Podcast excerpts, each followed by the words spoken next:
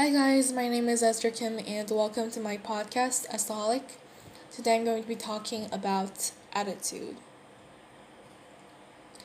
Attitude is the most important thing. People we look up to or admire usually have one thing in common the right attitude. Uh, look on the brighter side as much as possible be solution oriented rather than problem oriented. You should have an open mind and do what it takes to get um, things done are a few things amongst many. If you aren't that way yet, you should find a way to develop the right attitude because it's something you can practice and train. Attitude is important because it shows and describes give people the details on who you really are or who you are with people. And people uh, think that you have a bad atti- attitude, then they sometimes don't want to be close with you because you know they know that you have a bad attitude.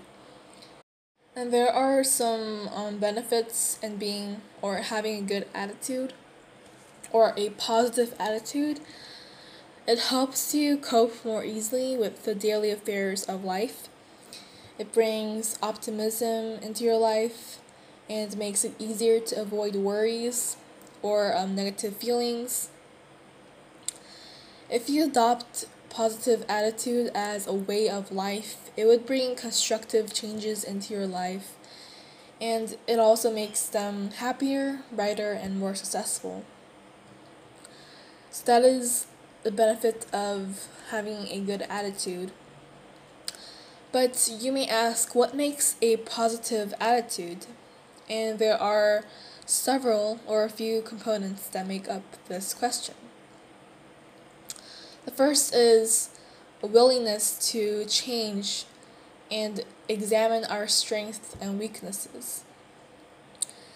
Second is being open to new ideas and concepts. I have mentioned in the first part that um, being open minded is being um, or having a good attitude.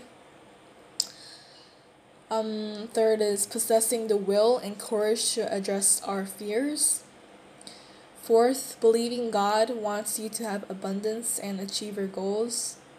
And lastly, Having good attitude means having faith that you, God, and the universe create your reality.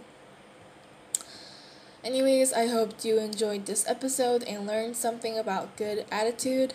I will see you on my next episode. Stay safe and always be a Bye.